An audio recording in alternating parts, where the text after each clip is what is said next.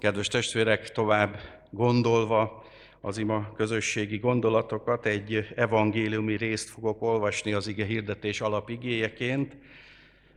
János Evangélium a 10. részéből, a 22. verstől a 31. versig. Tehát János Evangélium a 10. rész 22. versétől a 31. vers végéig. Ezt írta János apostol. Amikor eljött a templom szentelés ünnepe, Jeruzsálemben tél volt.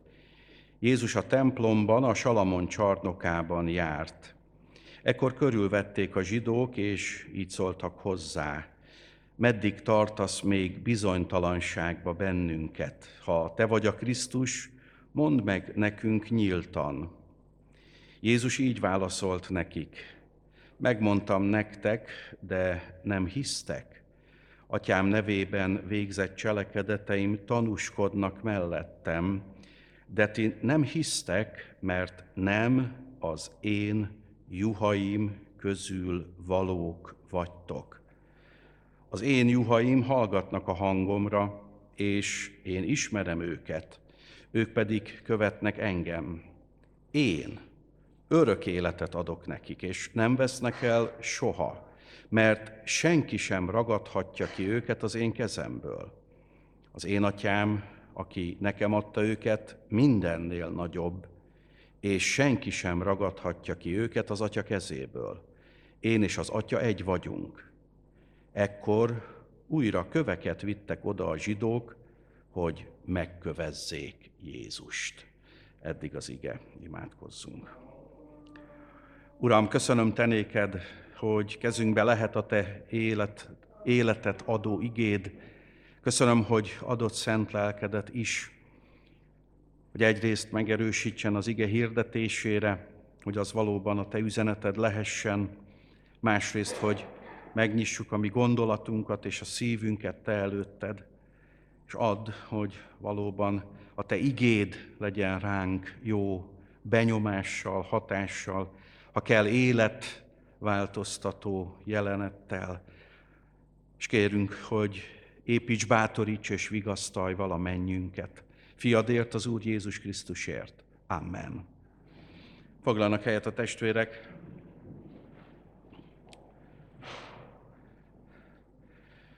Kedves testvérek, kedves gyülekezet, János evangélista itt egy pontos idő és hely meghatározással folytatja az evangéliumát, mintegy 60 évvel az események után. Azt olvashatjuk, hogy a templom szentelés ünnepe volt télen.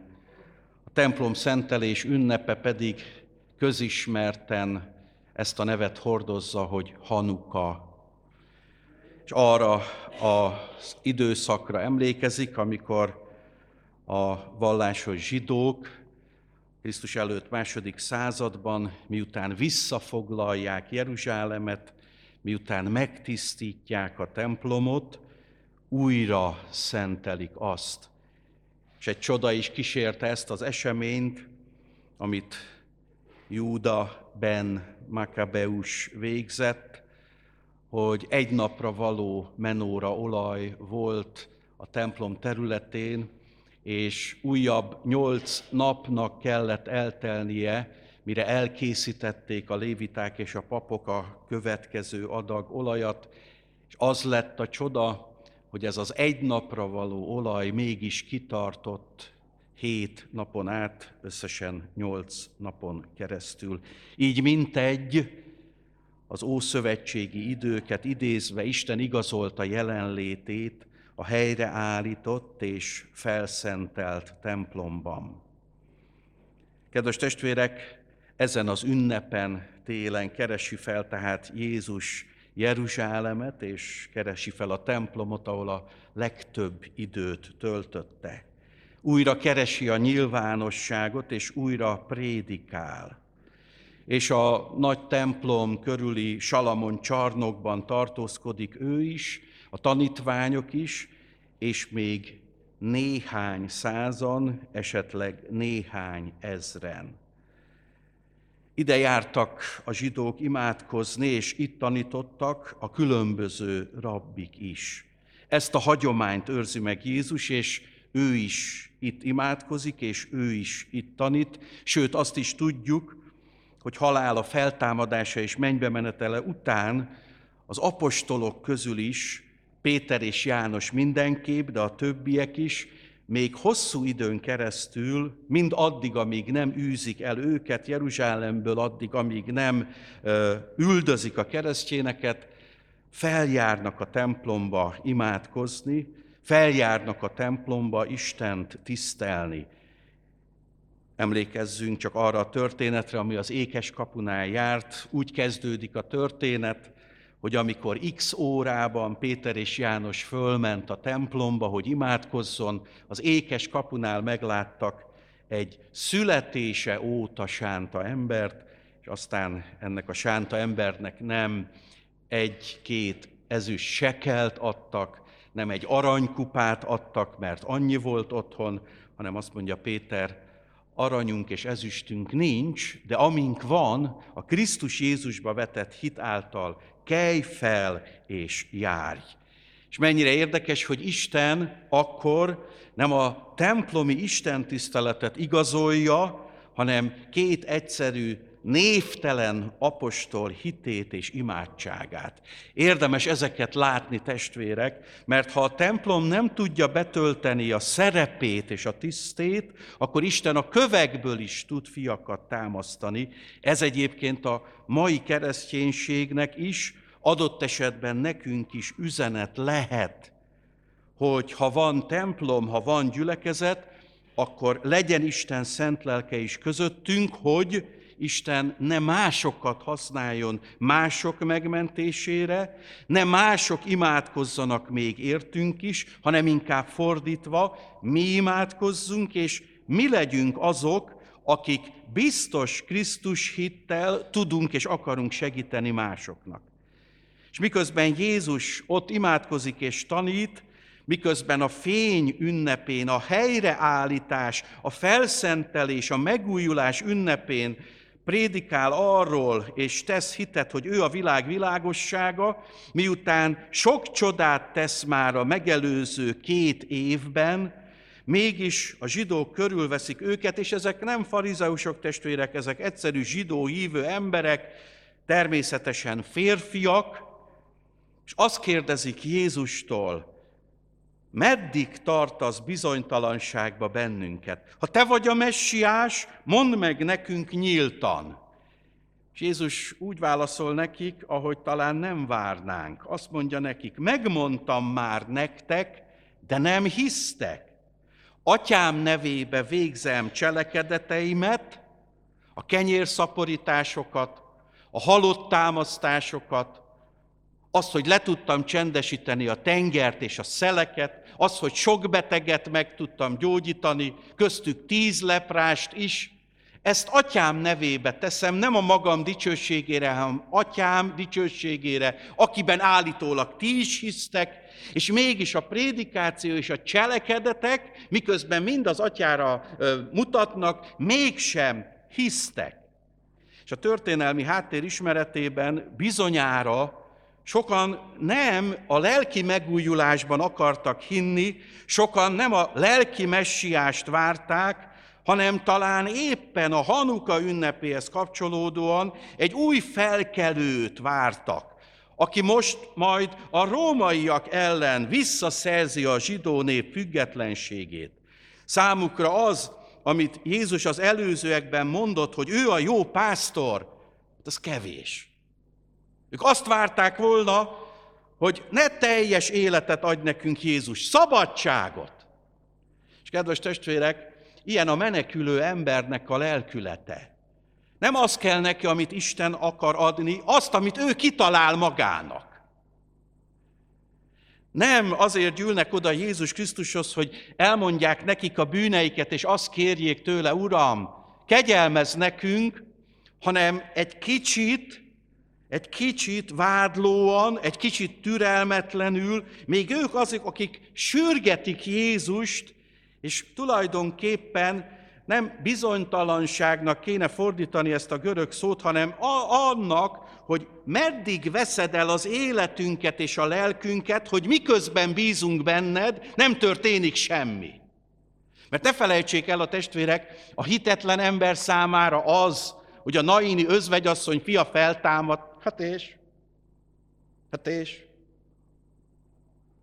Az, hogy 10 leprás egyből meggyógyult, az, hogy a Betesda tavánál lévő 38 éves beteg ismét járt, az, hogy Kapernaumba leengednek 4-en egy embert, és az fölépül. Erre a hitetlen ember testvérek csak azt fogja mondani, hogy na és? Akinek kemény a szíve, az vak, testvérek.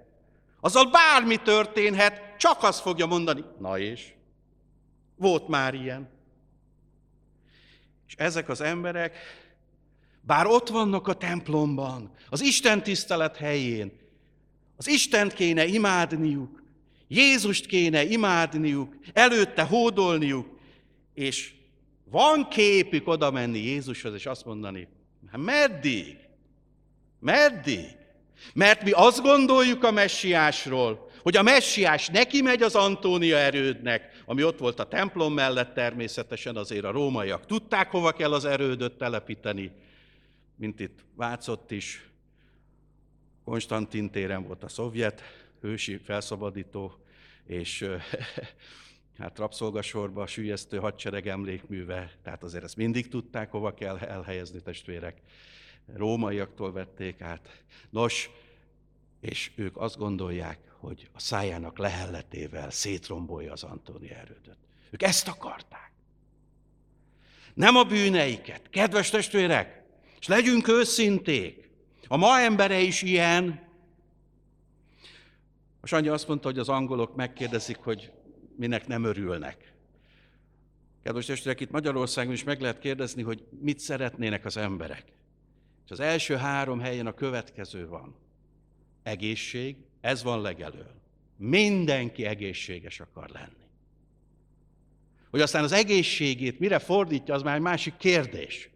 És azt bírom a legjobban, amikor éppen cigarettával a szájába mondja valaki, hogy ő egészséget szeretne kérni. Halleluja! Hát erre is csak a gondolkodó ember képes. A második helyen a gazdagság van, mert ha van egészség és van pénz, akkor minden van. És mégis, kedves testvérek, van néhány olyan közeli ismerős, akit akár név szerint is meg tudnék nevezni, akinek van egészsége, semmi baja nincsen, pénze is van, csak épp a házassága totál boldogtalan. Teljesen egészséges, pénze is van, csak mindig szomorú, mert rájön arra, hogy még nálam is vannak egészségesebb és gazdagabb emberek. Érted? Nem ő az első. És ki van ábrándulva az életből. Ismerek olyat, aki egészséges, fiatal, talán milliárdja is vannak, és attól fél, hogy majd egy csóróba lesz szerelmes. Ezért inkább soha nem lesz szerelmes. Hát hála Isten, ez a fiaimat nem érinti.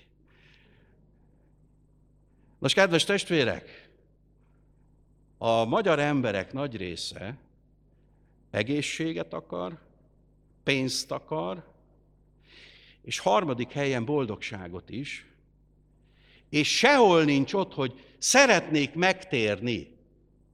Ez nincs az első 100-ba, testvérek. De még lehet, hogy az első 1000-be se. Nem biztos, hogy csak az ő hibájuk. Lehet, hogy a miénk is. Hogy miközben megismerik az életünket, azt mondják, hogy ja, hát ezért legyek én hívő, hogy aztán ilyen életet éljek. Ez bátorítson bennünket arra, testvérek, hogyha mi fölmegyünk a templomba, akár télen, akár nyáron, és ott van a templomba Jézus Krisztus és az ő szent lelke, akkor ne azt kérdezzük Jézustól, Jézus, ezt meg azt a kérésemet mikor teljesíted, hanem legyen ott a szívünkben, Jézus, én akarlak téged imádni. Ugye mi nem kérdezzük azt az Úr Jézustól, meddig tartasz még bizonytalanságba bennünket? Meddig tartod feszültségben a lelkünket? Hanem mi Jézusban a megígért messiást látjuk, a megígért szabadítót, akivel személyes találkozásunk volt. És kedves testvérek, mennyire érdekes, hogy az Úr Jézus Krisztus itt nem annyira olyan evangélista módjára válaszol. Nézzétek csak, azt mondja így. Megmondtam nektek, nem hisztek. Atyám nevébe cselekedtem, nem hisztek. Nem hisztek, mert nem az én juhaim közül valók vagytok.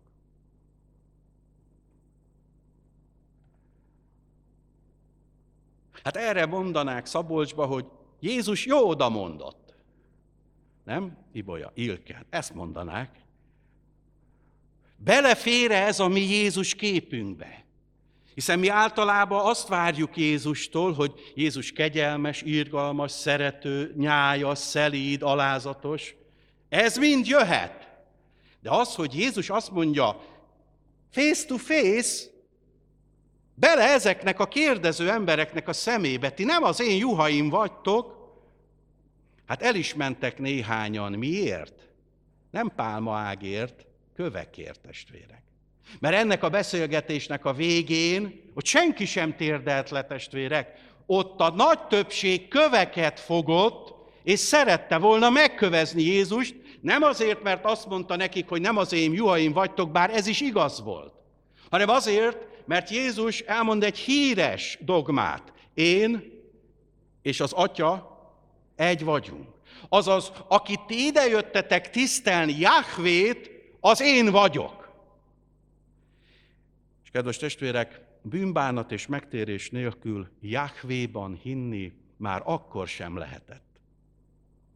És ezek az emberek hozzászoktak ahhoz, hogy viszek 2 pár gerlicét, ha módosabb vagyok, viszek egy 1 éves hím bárányt, vagy esetleg egy kecskét, ha még módosabb vagyok, és tényleg úgy érzem, hogy sok van a bűnlistámon, akkor viszek egy szarvasmarhát, azt átadom, azt majd levágják, ráteszik az égő áldozati oltárra, meghintenek a vérével, és a pap kimondja, amit szeretnék hallani, hogy 1 évig garantáltan megbocsátattak a bűneid.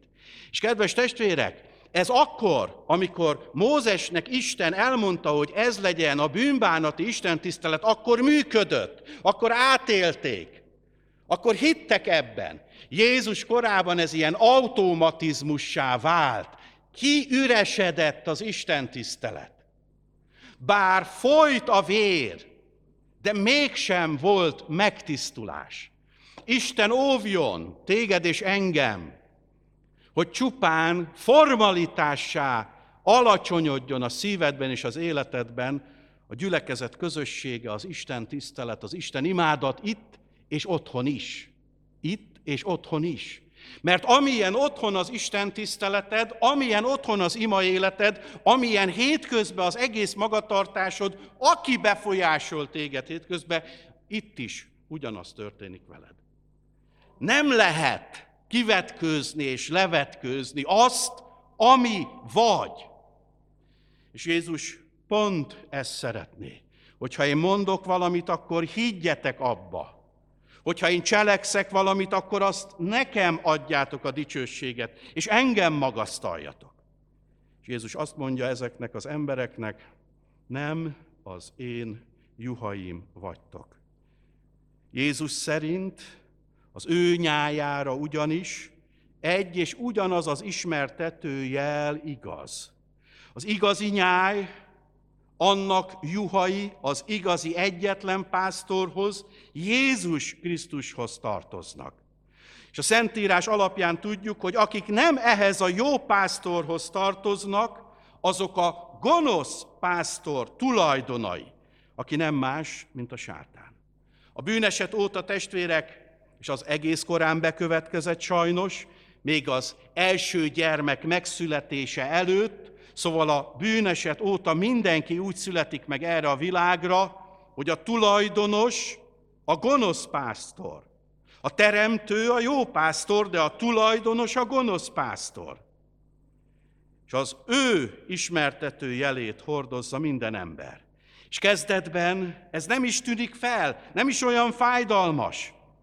Egy tulajdonképpeni hamis pásztor valójában ugyanakkor tolvaj, akit Jézus éppen ezelőtt néhány órával leplez le, és mondja, hogy az azért jött, hogy lopjon, öljön és pusztítson.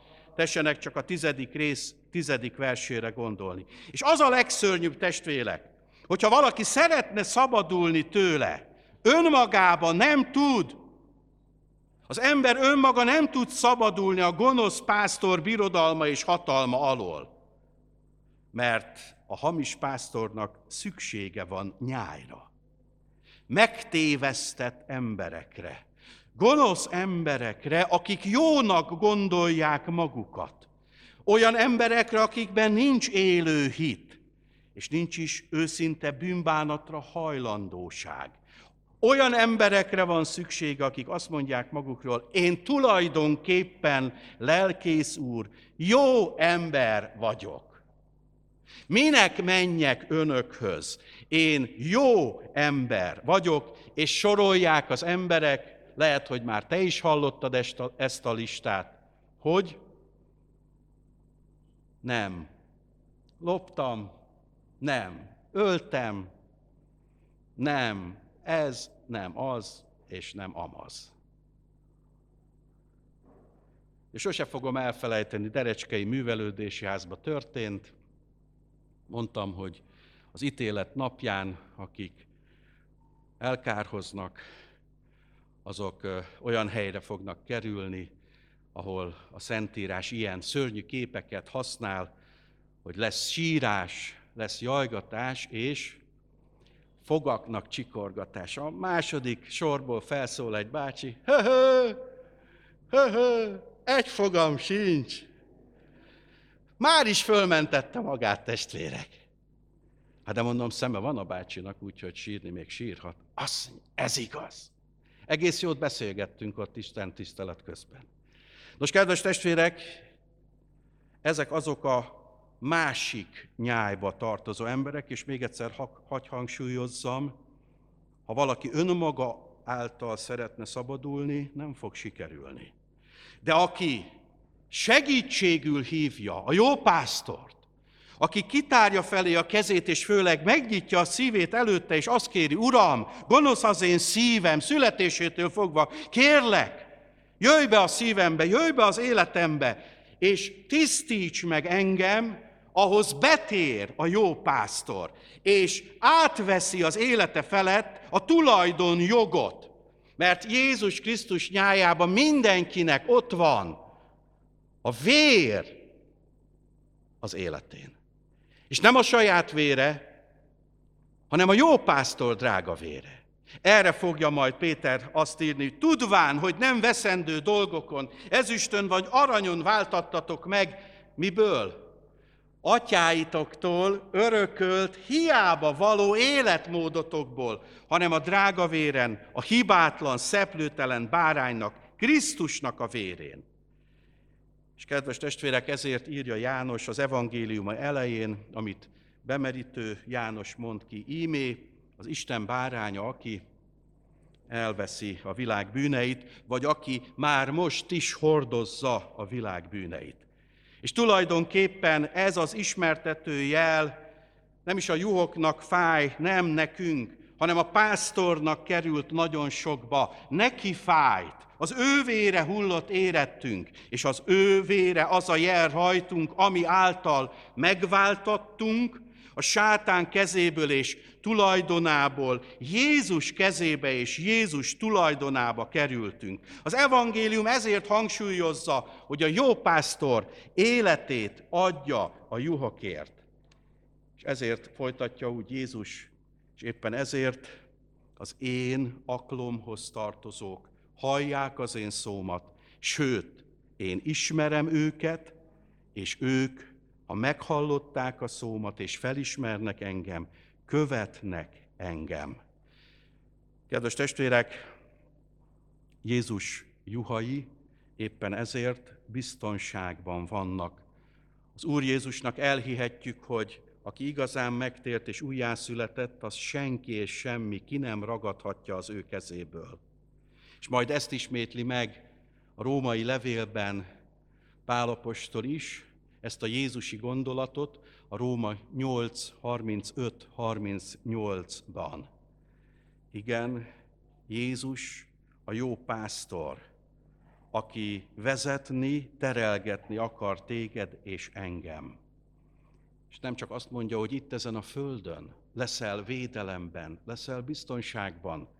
És gondoljunk csak bele, testvérek, milyen kincs az, hogy ebben a felbojdult és értékét vesztette világban nekünk lehet egy értékünk, lehet egy biztos pontunk, van egy igazodási pontunk, van egy megbízható vezetőnk, aki soha nem programbeszédeket tart, soha nem kihasználni akar bennünket, hanem mindig a jó célt mutatja meg. És aki a legnagyobb szabadságot adja meg nekünk, mert megszabadít félelmeinktől és a sátán fogságából.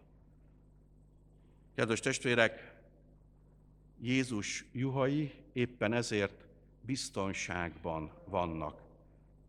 A sátán hatalma nem tud ártani nekünk, mert a teljes szeretet kiűzi a legmélyebb és legvadabb félelmet is.